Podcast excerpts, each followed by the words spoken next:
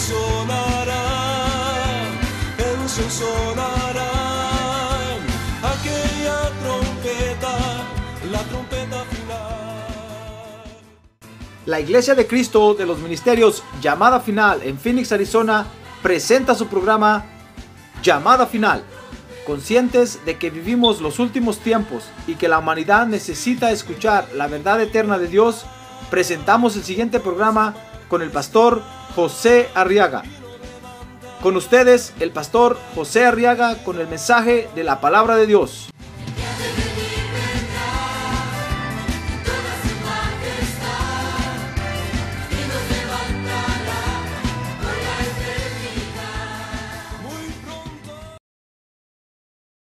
Primera Tesalonicenses capítulo 1, verso 1.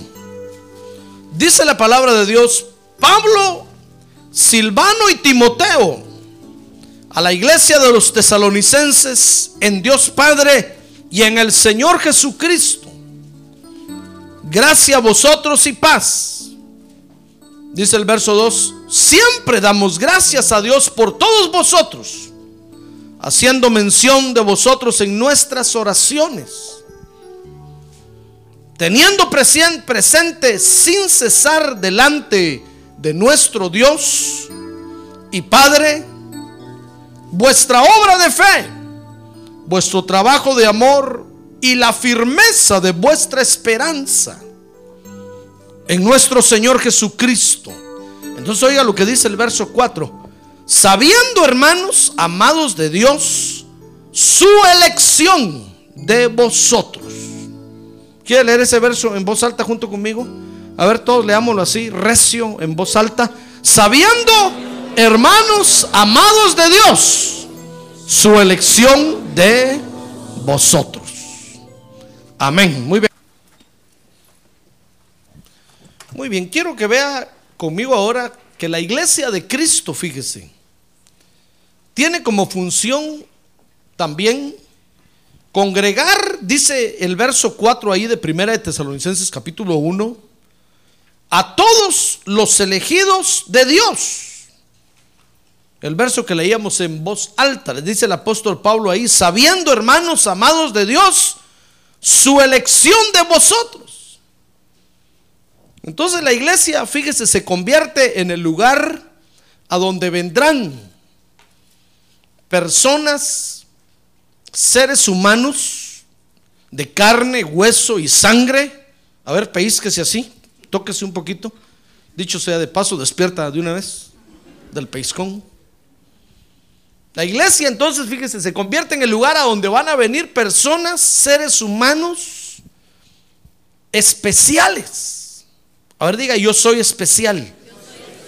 A ver, dígalo más recio, yo soy especial.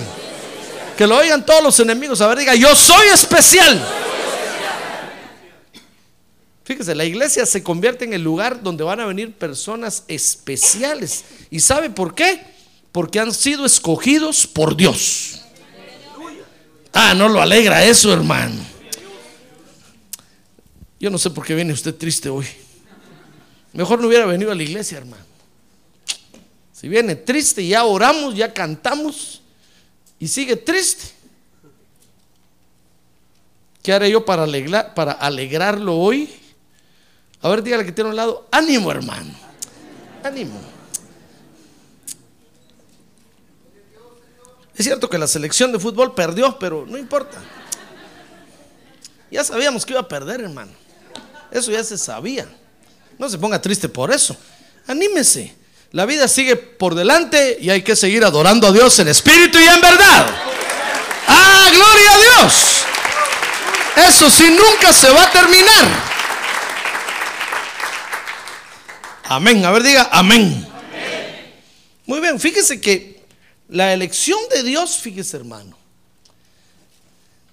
no es algo que ocurrió ahorita aquí en la tierra, que Dios lo vio a usted tal vez en necesidad, en angustia, o tal vez lo vio bien y entonces Dios decidió traerlo a la iglesia. No, Dios no improvisa nada, hermano.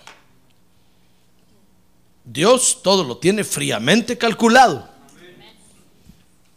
Acuérdese que una de sus virtudes es que es omnisciente. Eso quiere decir que todo lo sabe. La elección de Dios, fíjese, no ocurrió ahorita en la tierra, sino que es algo que ocurrió en la eternidad pasada.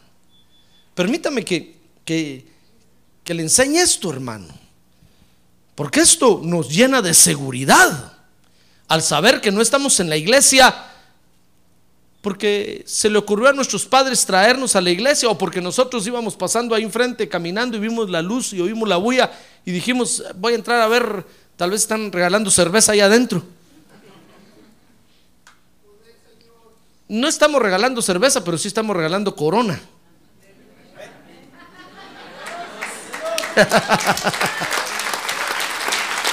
y como usted oyó corona, usted dijo, están dando cerveza ahí. No, no es la cerveza corona.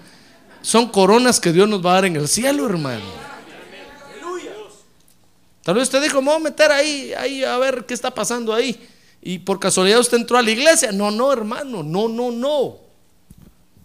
Fíjese que la elección de Dios es algo que ocurrió antes de que viniéramos nosotros a la tierra. Dice Efesios capítulo 1, verso número 4. Qué hermoso. Cada vez que yo leo esto, hermano, es como que fuera un tema que nunca se acaba. Dice Efesios 1:4, según nos escogió en Él antes de la fundación del mundo. Mire, nos escogió antes de la fundación del mundo y cuando ahí en griego está hablando de mundo, no está hablando del planeta Tierra, está hablando de todo el universo, de todo el cosmos. Imagínense que Dios nos escogió a usted y a mí para venir a la iglesia hoy, 15 de junio, ¿verdad? 16 de junio, cuando perdió la selección. 16 de junio del 2006. Dios nos escogió a usted y a mí para que hoy, 16 de junio, viniéramos a la iglesia. Pero lo hizo desde antes de la fundación del universo. Imagínense que no había universo, no había nada. ¿Puede usted imaginar eso? No había nada. Y ahí Dios nos escogió. Y llegó la fecha cuando se cumplió. Hoy 16 de junio venimos a la iglesia a adorar a Dios. ¡Ah, gloria a Dios! Démosle un buen aplauso al Señor esta noche. Digno es de recibir la gloria y la honra. Gloria a Dios.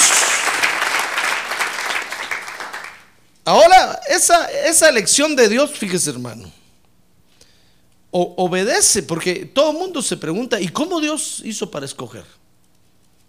¿En qué se basó? Claro, Dios tuvo que basarse en algo para poder escogernos, porque ¿por qué a unos los escogió y a otros los rechazó? ¿Por qué Dios escoge a unos y a otros los rechaza? ¿Se acuerda de Saúl y Jacob? Los hijos de, Isaac.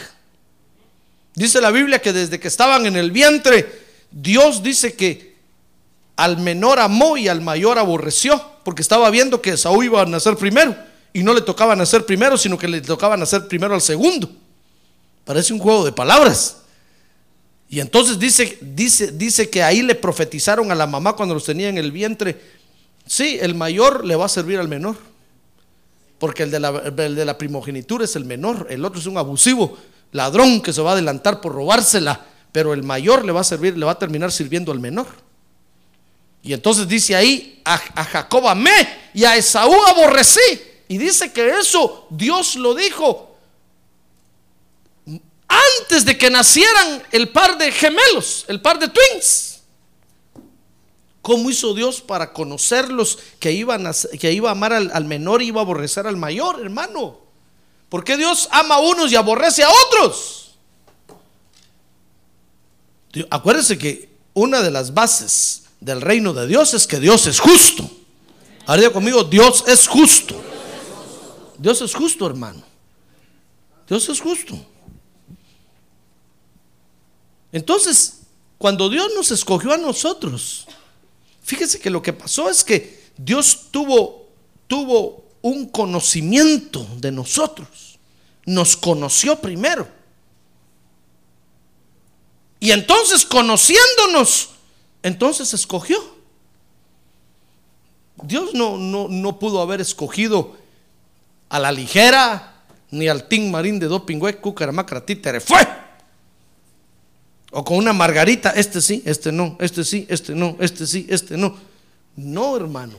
Fíjese que primero, primero nos conoció, dice, dice Romanos 8:29. Ahí está, mire, Romanos 8:29. Porque, porque a los que de antemano conoció, ahí está, ya ve. Entonces sigue diciendo, los predestinó a ser hechos conforme a la imagen de su Hijo. Entonces Dios primero conoció, hermano. Dice la Biblia que Dios tiene un depósito de espíritus, fíjese. Y entonces es ahí donde, donde conoce a cada uno de, de las criaturas. Y en base a lo que conoce, entonces Dios elige. Pero usted dirá, pastor, ¿pero qué nos conoció?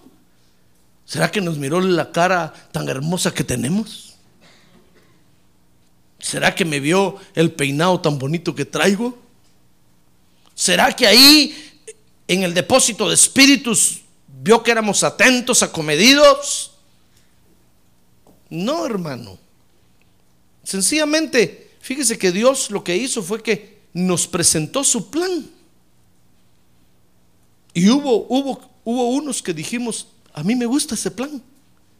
Y entonces Dios nos puso a la derecha. Y otros que dijeron, no, no, a mí no me gusta ese plan. Entonces los puso a su izquierda. Eso fue todo. Mire qué hermoso es Dios, ¿verdad? Ah, gloria a Dios. Gloria a Dios. Por eso, los que se van a ir al infierno, hermanos, se van a ir porque ya sabían de antemano que no estaban de acuerdo con el plan de Dios. Por eso aquel día nadie le va a poder decir Dios injusto, porque ahí Dios les va a recordar que antes de la fundación del mundo cada quien eligió lo que quería. Y entonces Dios ya solo desarrolló este, todo este escenario para que viniéramos a la tierra a cumplir lo que escogimos allá. En base al escogimiento, en base a, a lo que Dios conoció, Él escogió. Mire, para que usted vea es real esto, dice Primera de Reyes capítulo 22, verso 19. Primera de Reyes capítulo 22, verso 19 dice, está hablando un profeta ahí, dice, respondió Micaías, por tanto escucha la palabra del Señor. Yo vi al Señor, mire, Dios le dio una visión de esto, oiga. Dice, yo vi al Señor sentado en su trono y todo el ejército de los cielos estaba junto a él. Mire, ahí estaba todos los espíritus y todas las creaciones de Dios. Dice que estaban junto a él, a su derecha y a su izquierda. Ya ve, Dios separó a los de la derecha y a los de la izquierda. Y entonces un espíritu se adelantó y se puso delante del Señor. Ah, bueno, es que dice el verso 20, y el Señor dijo, ¿quién inducirá a Cabo para que suba y caiga en Ramot de Galaad? Mire, fíjese que Dios tenía el problema que quería que Acab, un rey, el rey de Israel, que era pagano, malo, pecador, estaba haciendo lo malo, y quería ir a, ir a pelear, y, Dios no quería que fuera a pelear, pero como estaba necio, usted sabe que cuando la gente dice, no, a mí que me importa la palabra de Dios, yo hago lo que quiero, yo vivo como quiero, es cosa seria, hermano. Porque cuando nosotros tenemos temor de Dios en el corazón, pensamos dos veces lo que vamos a hacer pensamos tres veces lo que vamos a decir, porque sabemos que trae consecuencias. Pero cuando el creyente se pone en la posición de que, no, a mí que me importa la iglesia, que me importa lo que diga el pastor, me viene sobrando, nada me importa, y empiezan a hacer tonteras, entonces Dios se ve en el problema de que los quiere dejar hacer lo que ellos quieren. Mire el problema que tiene Dios. Y tal vez un creyente dice, no, pues hoy en la noche me voy a emborrachar, como perdió la selección, me voy a ir a emborrachar. Yo no sé si perdió o no perdió, hermano, pero ya sé que va a perder. Para que le duela. Hoy en la noche voy a ir a quemar la playera que tiene. Entonces tal vez usted dirá, no, en la noche me voy a emborrachar de la tristeza, no, son cuentos. Entonces Dios dice, este se quiere ir emborrachar, ya le dije que no lo haga, pero como está necio que lo quiere hacer, ¿cómo hago para que vaya? Si se quiere hundir, que se hunda de una vez. Así estaba acá, hermano. Decía, no, voy a ir a pelear. Y Dios le estaba diciendo, no vayas. Pero como estaba necio que quería ir, entonces Dios dijo, ¿cómo, cómo haré? Entonces dice que se adelantó un espíritu. Oiga, hermano, verso, verso 20. Dice, y el Señor dijo, ¿quién inducirá a Acab para que suba y caiga? Como es necio, que se lo lleve el río. Como es terco, el que por su gusto y su gana, dijo Dios, ni su tata ni su nana lo quiere hacer, pues que lo haga. Digo, ¿cómo haré para que, para que vaya? Y dice que unos le decían a Dios de una manera y otros de otra manera. Entonces, verso 21, un espíritu se adelantó y se puso delante del Señor y le dijo, yo le induciré. Y el Señor le dijo, ¿cómo? Y él respondió, saldré y seré espíritu de mentira en boca de todos sus profetas. Y entonces él dijo, le inducirás y también prevalecerás. Ve y hazlo así. Mira lo que Dios hace, hermano. Y se vino el espíritu ese y, vino a, se metió en la boca de los profetas y le dijeron a Cab, sube a pelear. Y subió a Cab solo a morir. Porque como eso quería. Ya ve que Dios tiene todo ya separado y preparado. Cuando, cuando Satanás fue allá con Dios, dice un día, hermano, dice que iban todos los hijos de Dios los vigilantes que Dios tiene en el universo, viendo todo el desarrollo del universo, estaban haciendo fila para darle cuentas a Dios y dice que entre ellos se metió Satanás. ¿Se acuerda de eso, verdad? Job capítulo 1. Entonces dice que se metió y cuando Dios lo vio le dijo, ¿de dónde viene? Le dijo, de, de rodear la tierra y de andar por ella. Le dijo, ¿no has visto a mi siervo Job por casualidad por allá? Oh, le dijo, ese está así porque tú lo tienes cuidado, cercado, nadie le puede hacer nada. ¿Se acuerda de eso, verdad?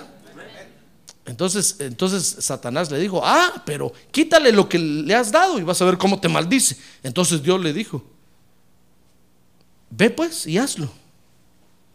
Mire, mire cómo Dios tiene preparados los instrumentos de iniquidad que usa, hermano. Porque Satanás le dijo, extiende ahora tu mano y, y quítale todo lo que le has dado y vas a ver si no te maldice. Y Dios le dijo, va, sé tú mi mano, pues ve y hazlo. Y se vino Satanás corriendo, hermano. atravesó las playas la osa mayor, la osa menor y llegó al, planeta Tierra. Llegó al rancho de Job y empezó a quitarle todo lo que tenía. Usted ha leído eso, ¿verdad? Ya ve. Porque hay, hay, hay espíritus que están de acuerdo con Dios y hay quienes no están de acuerdo con Dios. Entonces Dios a uno los usa para honra y a otros para deshonra. Entonces, antes de la fundación del mundo, así nos conoció Dios. Nos presentó su plan de salvación, el Cordero de Dios. Nos dijo, miren, este es mi Hijo unigénito, es el Cordero de Dios. Y unos dijeron, ¡guau! Como tiene cuello, a él le dieron el puesto. Y otros dijimos, no, Señor, nosotros sí queremos que Él sea. Nosotros lo amamos y queremos que Él sea. A Él lo vamos a adorar y a Él le vamos a servir. ¡Ah, gloria a Dios! Gloria a Dios. Y entonces Dios nos puso a su derecha. Y llegó el tiempo cuando venimos a nacer a la tierra, hermano. Yo, yo no sé en qué religión nació usted. Tal vez fue hijo de padres espiritistas, brujos, santeros hechiceros. Y ahí estaba usted chiquitito y le ponían ya su cuchumbo aquel de brujo. Y le daban su varita mágica para que anduviera tocando todo. Ya le estaban enseñando a ser brujito. Y así nacimos todos en diferentes lugares, hermano. Y en religiones horribles. ¿Qué le parece que un día escuchamos la palabra de Dios, hermano, y dijimos, eso me parece conocido? ¡Ah, gloria a Dios! ¡Claro! Ya lo conocíamos, hermano. Si ya lo habíamos escuchado antes. Y entramos a la iglesia y levantamos la mano y dijimos, yo acepto el sacrificio de Jesús. Y toda nuestra familia nos miró raros, hermano diciendo, ¿y dónde nos salió este así? loco. Y el papá, su papá le fue a reclamar a su mamá, ¿para qué lo dejaste ir? Y su mamá le dijo, no, si yo le enseñé a ser brujito, bien brujito. Yo no sé por qué se fue a meter ahí con esos locos, aleluyas.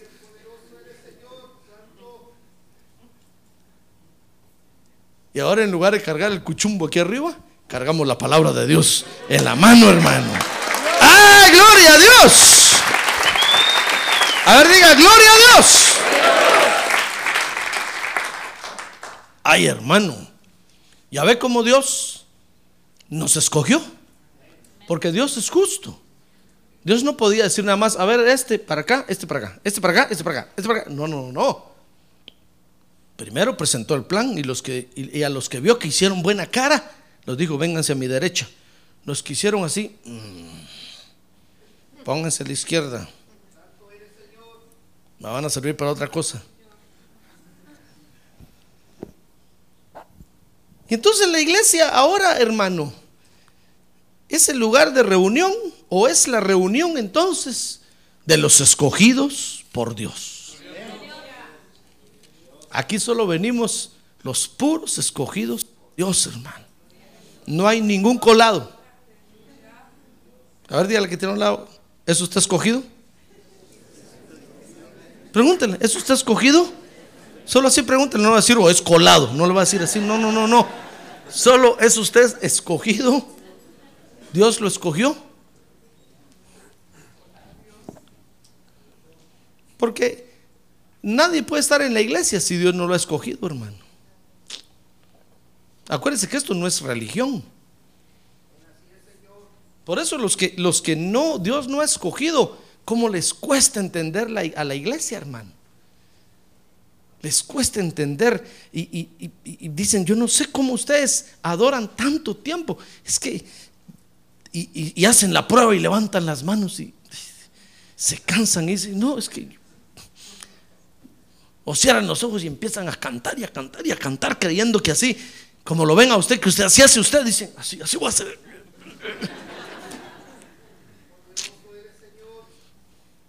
Me recuerdo que una vez encontramos, encontraron en la iglesia a alguien que estaba grabando el culto, llevaba su grabador escondida, y cuando comenzaba el culto la prendía, hermano. Y entonces los sugiere, lo encontraron y dijeron, ese tiene una bomba. Y lo sacaron y le dijeron, ¿qué tiene ahí? Y no quería decir, a ver, saque, si no vamos a llamar a la policía. Y cuando una grabadora. ¿Y por qué? Es que me mandaron a grabar, mi pastor me mandó a grabar el culto. Así, ¿y por qué? ¿Acaso no tienen ustedes iglesia? No, es que, es que, es que no sabemos por qué el Espíritu Santo desciende aquí y allá no. Pero ya me di cuenta, les dijo, ¿por qué es? Porque ustedes se ponen a cantar un coro detrás de otro coro y otro y otro y otro y otro y de repente como que agarran fuerza y es cuando desciende el Espíritu.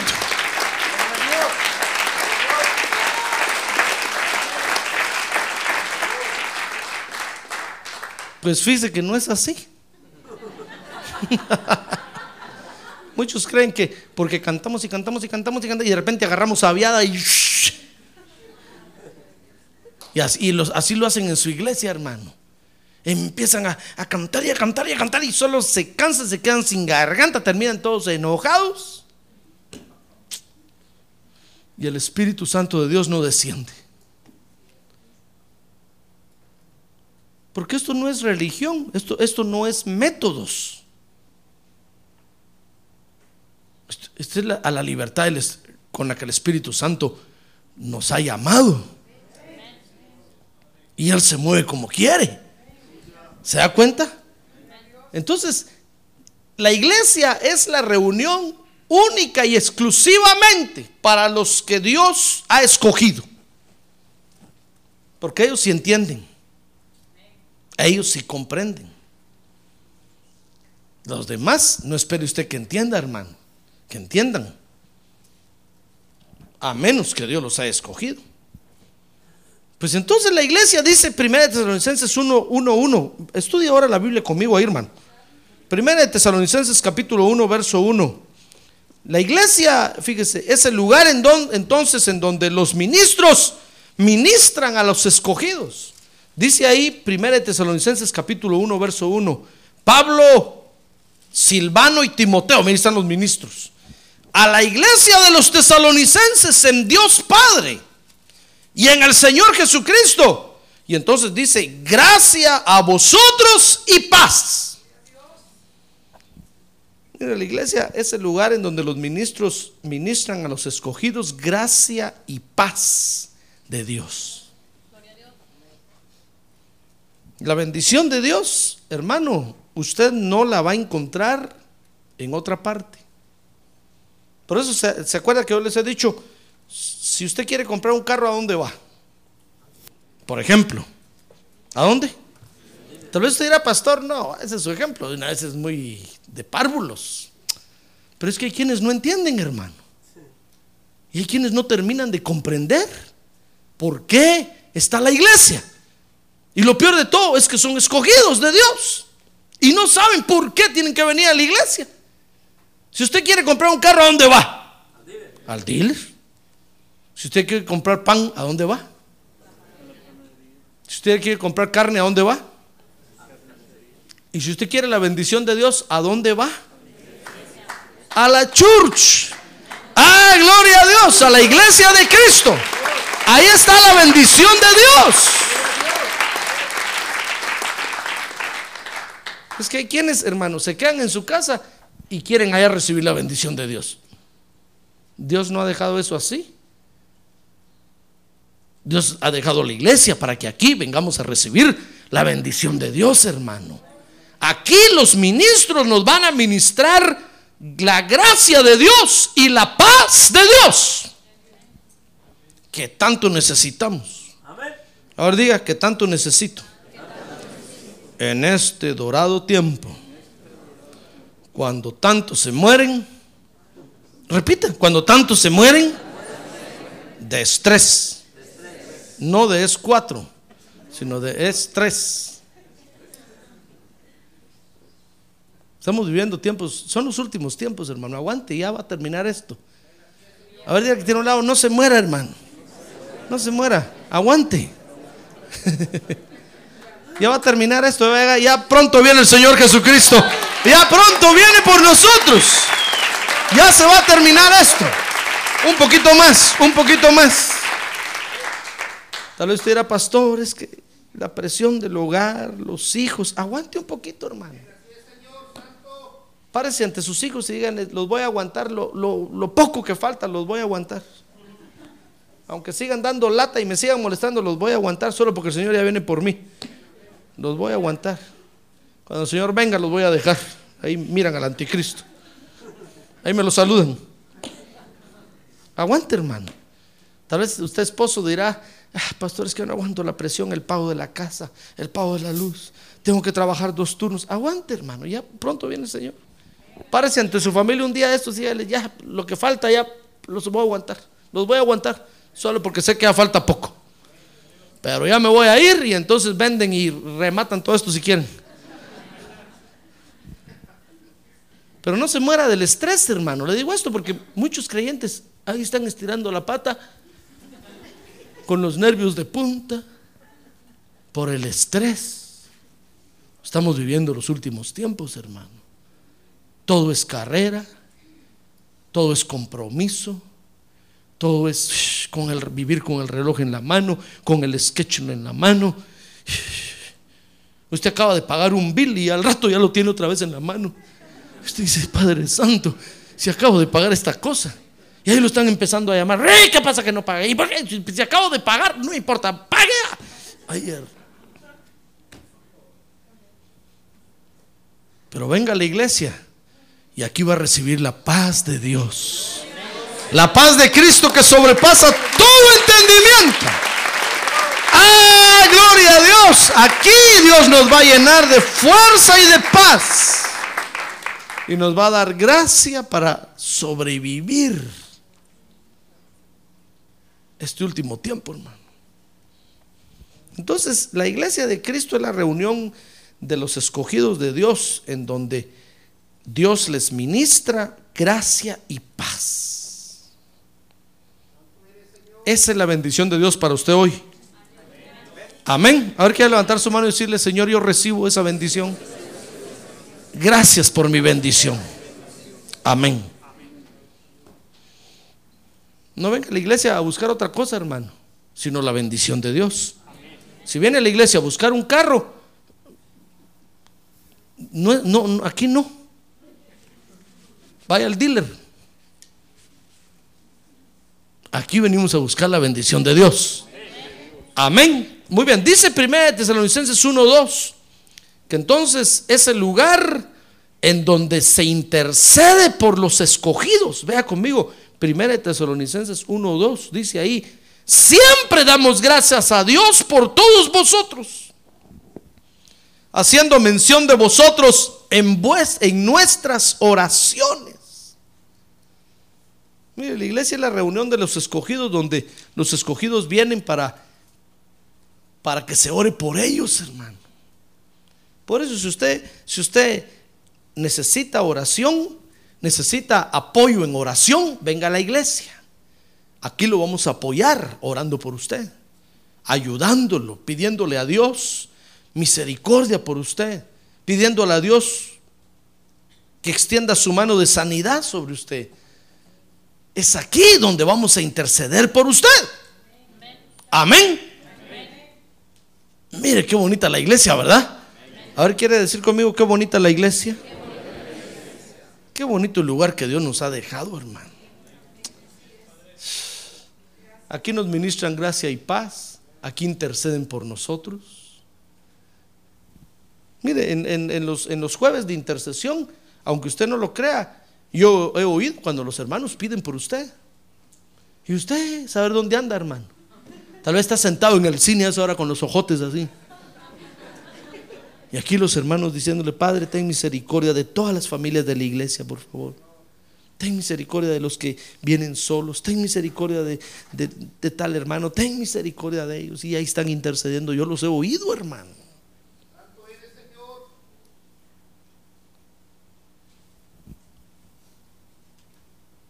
Porque la iglesia es el lugar entonces donde se intercede por los escogidos. ¿Ya ve? Ahora dice 1 Tesalonicenses 1:3 que es el lugar en donde los escogidos se desarrollan. Mire, dice 1 Tesalonicenses 1:3, teniendo presente sin cesar delante de nuestro Dios y Padre vuestra obra de fe vuestro trabajo de amor y la firmeza de vuestra esperanza en nuestro Señor Jesucristo. Mire por qué es útil la iglesia, hermano. Y a veces el diablo nos pone un pensamiento a nosotros, eh, que la iglesia de qué sirve? No sirve de nada. Y empezamos a pensar como piensan los comunistas. Esos pastores son unos vividores. Esos no hacen nada. Y mire todo lo que hace la iglesia, hermano. Dice que la iglesia es el lugar en donde los escogidos se desarrollan. Dice ahí el verso 3, en obras de fe. Mire, cuando alguien le diga a usted, ya no vayas a la iglesia, usted dígale, no, tengo que ir a desarrollarme, porque soy un escogido de Dios. Aquí los escogidos se desarrollan en obras de fe. Aquí es donde usted va a poner por obra su fe. Tal vez dirá, no, pastor, es allá afuera. No, es aquí donde la va a poner por obra, hermano. Porque es aquí donde usted va a oír la voz de Dios. Es aquí donde usted le va a comenzar creyendo a Dios. Para que cuando vaya allá afuera ya vaya bien entrenado. Sabiendo cómo hay que creerle a Dios. Ah, gloria a Dios. Es aquí donde usted va a poner por obra su fe cuando alabamos a Dios, hermano. Aquí usted va a poner por obra su fe con sus ofrendas, con sus diezmos. Usted va a decir, Señor, yo te creo a ti. Y te lo voy a demostrar que te creo. Y entonces se mete la mano en la bolsa y saca la negra.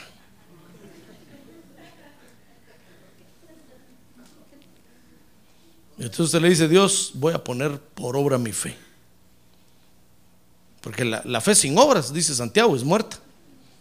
Entonces tenemos que poner por obra. Aquí comenzamos, porque si usted no lo hace aquí, allá afuera no, no lo hace, hermano. Cuando Dios le diga allá afuera que haga una obra de fe, que le crea a Dios algo, usted no le va a creer. Si no le cree aquí adentro, ¿qué le va a creer allá afuera?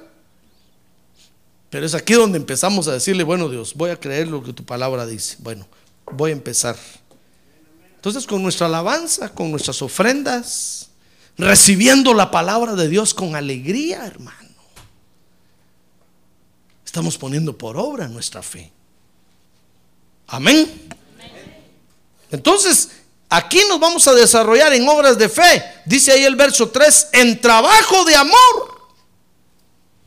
Mire, aquí en la iglesia usted va a servirle a los santos por amor a Dios y por amor a ellos. Por eso cuando alguien no sirve en la iglesia, es sospechoso, hermano. Porque el que no sirve, no sirve. El que sirve, sirve. Es aquí donde, por amor a la iglesia, por amor a Dios, vamos a servirle a los santos, hermano. ¿Quién cree usted que limpió la silla donde hoy se sentó usted? ¿O no se da cuenta si está sucia o está limpia? No la vas a matar ahorita, de repente sale una nube de polvo, hermano. ¡Pam, pam! ¿Alguien la limpió? Ah, y, no estaba diciendo, ¿dónde se irá a sentar la hermana fulana? Esa silla no la limpio. Que se quede ahí manchada de polvo. No, no, no. Limpiaron las sillas. Aspiraron la alfombra. No dijeron, a ver, ¿dónde es donde la hermana siempre cae? Aquí, aquí. Deje, ahí no voy a limpiar. Que cuando caiga, caiga en el todo el sucio ahí. No, pero vinieron y limpiaron, hermano. Dijeron, a ver dónde cae la hermanita, aquí, aquí. Vamos a limpiar bien para cuando otra vez que caiga, caiga en lo limpio. Vamos a echar perfume para cuando caiga sienta rico.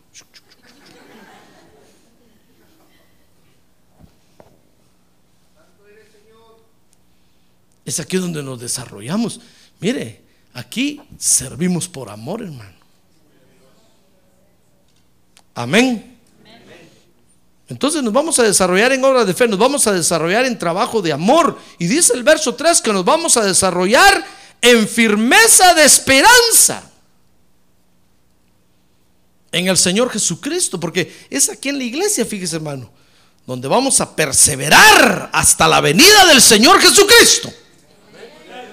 Y cada vez que yo lo veo a usted aquí, yo digo, gracias Padre, que aguante el de este hermano. Sigue aquí. Yo fuera ya me hubiera ido, pero sigue, su hermano y su hermana siguen aquí. Es porque se están, están firmes, están firmes, se han afirmado esperando al Señor Jesucristo. Ah, gloria a Dios. Aquí nos desarrollamos en perseverancia, hermano. Pero mire usted los que no están. ¿Por qué no están? Porque al- algo los hizo tirar la toalla. Algo los hizo decir, no, ya no voy a la iglesia. Es que el pastor ahí me gritó delante de todos. Y entonces dijo, ya no voy a la iglesia. Dejó de perseverar. Entonces venimos a la iglesia, fíjese hermano, para afirmar nuestra esperanza en Cristo. Y cada vez que venimos, estamos más firmes y más firmes. Y van a venir tormentas y van a venir vientos y vamos a estar firmes, esperando la venida del Señor Jesucristo.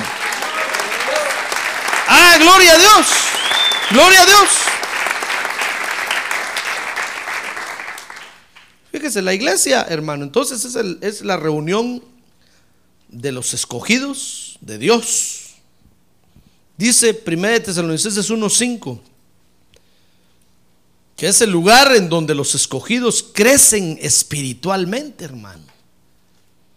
Fíjese que no solo, no solo es el lugar donde los escogidos de Dios se desarrollan, sino que es el lugar donde los escogidos de Dios crecen espiritualmente. Oyendo la palabra de Dios, fíjese. Oiga cómo lo dice el apóstol Pablo ahí. Oyendo la palabra de Dios comenzamos a ver el poder de Dios en nuestra vida. Tal vez para otros nunca ven el poder de Dios, hermano, pero nosotros lo vemos en nuestra vida. Cada vez que oímos la palabra de Dios, algo en nuestra vida cambia. Algo Dios está haciendo en nosotros. Algo Dios está transformando en nuestra vida. Ah, gloria a Dios. A ver, diga, gloria a Dios.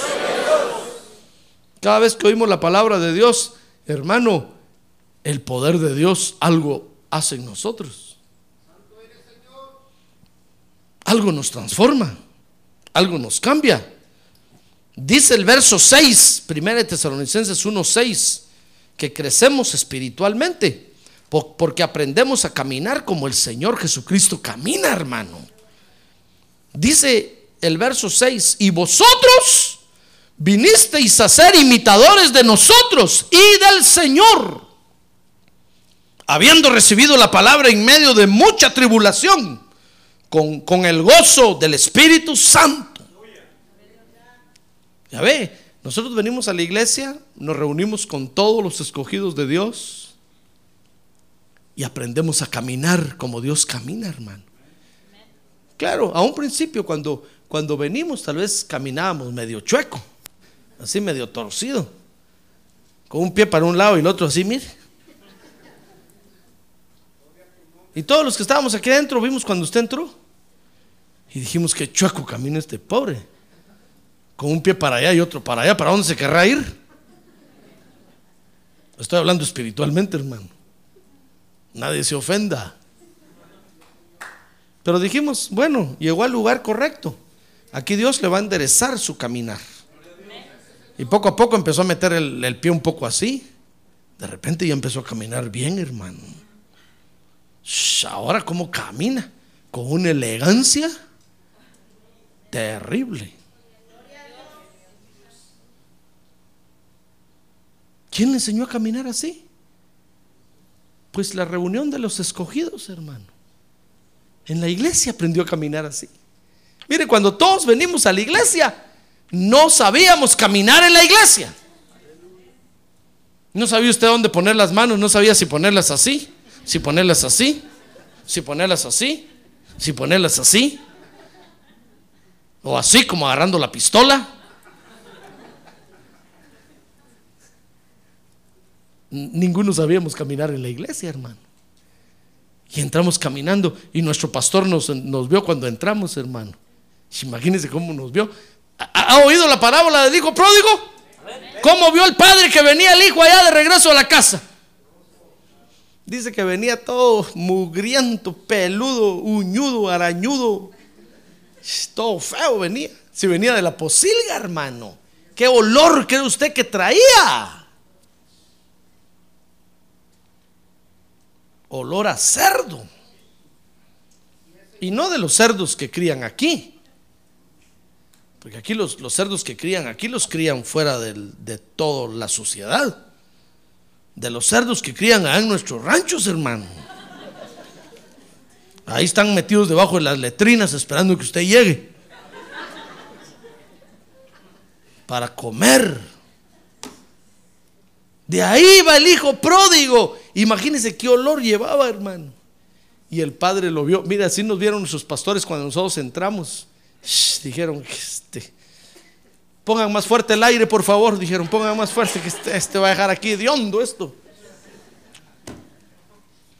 Y todavía sí dijimos, yo quiero aceptar a Cristo. Y el pastor nos miró y de lejos se corría de nosotros, hermano. Pónganlo ahí, párenlo ahí. Y todavía ando usted así todo hediondo a cerveza, a licor. Y ahí se acercó y le puso la mano en la cabeza a usted y le dijo, Padre Santo, perdona a este pecador, límpialo, Señor, con la sangre de Cristo. ¡Ah, gloria a Dios!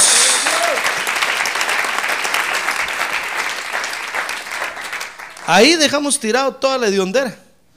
Por eso la alfombra aquí se pone cada vez más negra, hermano. Todos dejan tirado aquí. Ahí dejó tirada la cola de macho que usted traía. Todos los aretes que traía, ahí, ahí los dejó tirados.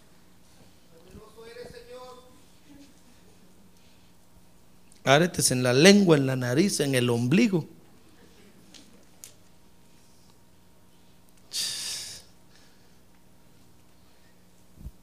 Aquí aprendimos a caminar como camina el Señor Jesucristo. ¡Ah, gloria a Dios! Démosle un aplauso al Señor. ¡Gloria a Dios! ¡Gloria a Dios! Tal vez de repente todavía se le va el pie a usted, camina, camina dos pasos y tira una patada para un lado. pero ya, ya se le va a quitar eso, ya, ya va avanzando, tenga paciencia. Pero usted dirá, pastor, es que usted no me conoce. Cuando yo salgo de aquí, afuera, empiezo a caminar así, para atrás. Tenga paciencia, ya, ya va aprendiendo, va a seguir aprendiendo. Así nos, así nos ha pasado a todos. Pero viniendo a la iglesia, viniendo a la iglesia, viniendo a la iglesia, oyendo la palabra de Dios, oyendo la palabra de Dios, hemos aprendido a enderezar nuestros pasos, hermano.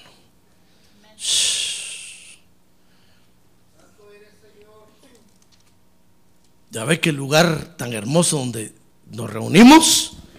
Dice el verso 7, primera de Tesalonicenses 1:7, que aquí nos desarrollamos espiritualmente porque aquí es donde nos hacemos ejemplo entre los creyentes.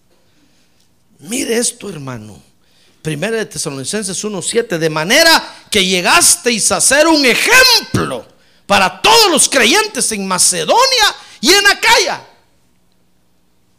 Mire qué desarrollo más hermoso, hermano. Imagínense que viniendo a la iglesia, oyendo la palabra de Dios, tenemos que ser ejemplo entre los creyentes. Eso es difícil, hermano. Ser ejemplo allá en, el mundo, en medio del pecado, es fácil. Con medio creyente que usted sea, allá se va a lucir. Pero aquí en la iglesia, ser luz donde hay luz. Imagínese que usted viene a la iglesia con su, con su candil en la mano, hermano. Y todos, le dicen, ¿por qué trae el candil si mire toda la luz que hay aquí? Oh, es que aquí adentro cuesta brillar, hermano. Pero oyendo la palabra de Dios, nos vamos a ir haciendo ejemplo. Ejemplo entre los creyentes. Era lo que Pablo le decía a Timoteo. Ninguno tenga en poco tu juventud, pero sé ejemplo entre los creyentes en conducta, en amor, en fidelidad, etcétera, etcétera. Oh, eso es difícil. Porque hay unos creyentes buenos, excelentes, hermano. Y usted tiene que pararse al lado de ellos y caminar mejor que ellos. Hermano. Pero eso requiere de un desarrollo, pues. No se va a frustrar esta noche va a decir, pastor, ¿cuándo voy a llegar yo? No, siga caminando, siga caminando y se va a ir desarrollando espiritualmente. Va a ir creciendo, va a ir creciendo, va a ir madurando. ¡Ay, gloria a Dios! Hasta llegar a ser ejemplo. Gloria a Dios. Es el lugar entonces donde los creyentes nos desarrollamos, los escogidos de Dios nos desarrollamos espiritualmente. Mire, ¿dónde otro lugar usted se va a desarrollar espiritualmente? ¿Dónde? en el estadio de fútbol? ¿En dónde? Dígame usted dónde. No hay, hermano, solo la iglesia. Por eso tenemos que aprender a amar a la iglesia y apreciarla, hermano. Porque si no hay iglesia, ¿dónde nos vamos a desarrollar? Tenemos que decirle gracias, Señor, por esta iglesia que has abierto en este lugar. Gracias porque me das la libertad de venir a la iglesia. Porque aquí me puedo desarrollar. Imagínese que usted tiene un pez entre una bolsita de nylon, como los venden. ¿Ha visto, verdad? Esos peces de pecera de casa. Y usted lo deja siempre ahí. ¿Usted cree que ese pez se desarrolla bien? Tiene que meterle en una pecera o tiene que tirarlo en el lago. Así es esto. Si usted dice, no, ¿para qué? Yo no voy a la iglesia, ¿qué me importa a mí? La iglesia no sé ni por qué tiene que estar. Yo no sé por qué dan su dinero ahí. Yo no sé. y usted se va, ¿dónde se va a desarrollar, hermano? ¿Dónde? Es como que usted dijera, las escuelas, yo no sé por qué hay escuelas, que las cierren todas. ¿Dónde vamos a aprender a leer y escribir, hermano? Tal vez dirá, en mi casa yo voy a aprender, ya ve que hay auto, auto aprendizaje, pero no es igual, hermano. No es igual como cuando usted sale todos los días corriendo a las 7 de la mañana con sus libros para la escuela, porque ya es tarde, eso le forma un buen hábito. Y se sienta en un pupitre a escuchar al maestro, a tomar notas, eso le forma un buen hábito. Lo mismo es esto, si usted dice, no, la iglesia, ¿qué me importa a mí? Yo no estoy ahí. Ahí que mire el pastor cómo sale. ¿Qué, ¿Qué hacemos si Dios cierra la iglesia, hermano? ¿Dónde nos vamos a desarrollar? Vamos a estar llorando diciéndole, Dios, no tengo dónde, dónde desarrollarme espiritualmente. ¿A dónde voy para, para aprender a caminar como tú caminas? Porque el ser humano, fíjese hermano, es un ser que aprende viendo. Entonces, Dios tiene ministros, tiene, tiene guías espirituales que nos, nos los pone por delante para que nosotros aprendamos a caminar como ellos caminan, porque así camina el Señor Jesucristo. Y nos vamos desarrollando, nos vamos desarrollando. Y al mismo tiempo nosotros le vamos enseñando a otros. Entonces, aquí nos aprendemos a caminar como el Señor camina. Aquí nos vamos a hacer ejemplo entre los creyentes. Vamos a servir de inspiración para otros, hermanos. Aquí dice el verso 8. Primera de Tesalonicenses 1:8. Lea conmigo ese verso, hermano. Dice, porque saliendo de vosotros la palabra del Señor ha resonado no solo en Macedonia y Acaya, sino que también por todas partes vuestra fe en Dios se ha divulgado. De modo que nosotros no tenemos necesidad de hablar nada. Mire qué bonito. Pablo ya no tenía necesidad de ir a gritar a las calles, porque los creyentes lo hacían, hermano. Ya no tenía que estar yendo a predicar a la esquina del parque, porque los creyentes solo iban y lo hacían. Mire, es aquí donde nos vamos a desarrollar espiritualmente, preparándonos para dar testimonio. Si usted no ve la iglesia como el lugar donde se va a desarrollar espiritualmente, nunca va a poder dar su testimonio bien, hermano. Pero aquí nos vamos a preparar para dar nuestro testimonio. Mire, aquí vamos a aprender cómo otros lo hacen. Entonces usted va a decir, oh, si se hace eso entonces. Y usted lo va a notar en su corazón. Y cuando le llegue el turno, ja, hermano, usted va a decir, ya sé cómo se hace. Ya aprendí. Pero mire cuántos, por ejemplo, cuántos hay que no saben dar su testimonio, hermano. ¿Acaso no lo hemos visto aquí? Cuando le decimos, a ver, hermano fulano, en una vigilia venga a dar su testimonio, se va. Antes de tiempo se va. Aquí está listado, dice, a ver, le toca dar su testimonio hoy al hermano Perencejo. Hermano Perencejo. Dice, hace, hace una hora se fue, hermano. Dijo que era tarde, que tenía que hacer, se fue. Porque sabía que le tocaba testificar y no se quedó tuvo miedo, porque no está preparado para dar su testimonio. ¿Y por qué no está preparado? Porque no, no se ha desarrollado espiritualmente. Tenemos que ver la iglesia como el lugar que Dios nos da para que nos desarrollemos espiritualmente, hermano. Amén. ¿Ya ve por qué Dios nos cobra impuestos? ¿Por qué el gobierno cobra impuestos? Ah, porque para poner las escuelas. Todos dicen, no, es que aquí la educación es gratis.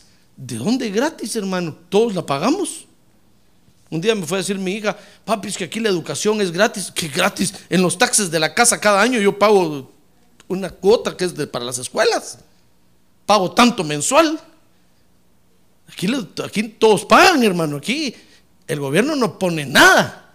Aquí anda viendo quién paga, no, no a quién le da. Cuando usted cree que el gobierno le está dando algo, pues ya se lo sacó primero 100 veces.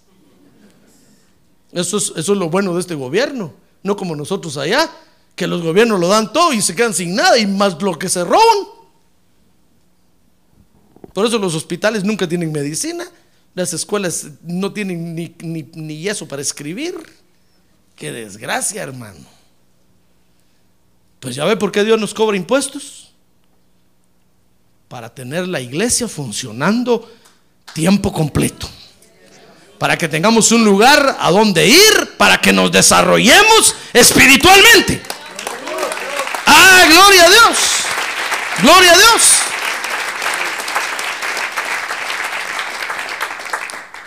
Y todo porque usted es, usted es un escogido de Dios.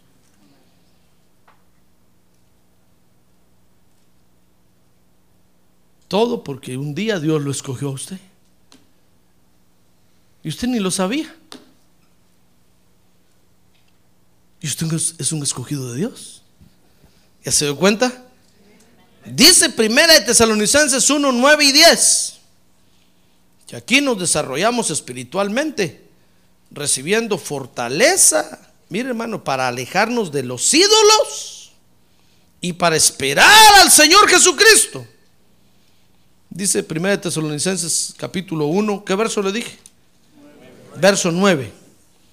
Pues ellos mismos cuentan acerca de nosotros, de la acogida que tuvimos por parte de vosotros y de cómo os convertisteis de los ídolos a Dios para servir al Dios vivo y verdadero y esperar de los cielos a su Hijo, al cual resucitó de entre los muertos, es decir, a Jesús, quien nos libra de la ira venidera. Mire, mire, la iglesia es el lugar de la reunión de los escogidos, hermano. Porque es, es el ambiente que necesitamos para desarrollarnos espiritualmente. Aquí vamos a recibir fortaleza para alejarnos de los ídolos, hermano. No solo a nosotros nos afectan los ídolos. Ahí Pablo le está escribiendo a los, a los de Tesalónica. Pero es un mal de todo el mundo, la idolatría.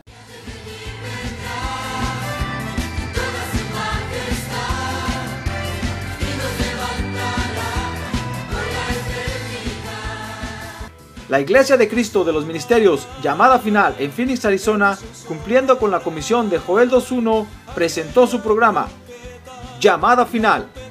Esperamos que nos vuelva a sintonizar la próxima semana a la misma hora por esta emisora. Los invitamos a nuestras reuniones en el 6023 Norte 71 Drive, esquina con Bethany Home Road. Para mayor información puede llamarnos al 623-934-1259 o visitarnos en la internet al www.llamadafinalphoenix.com.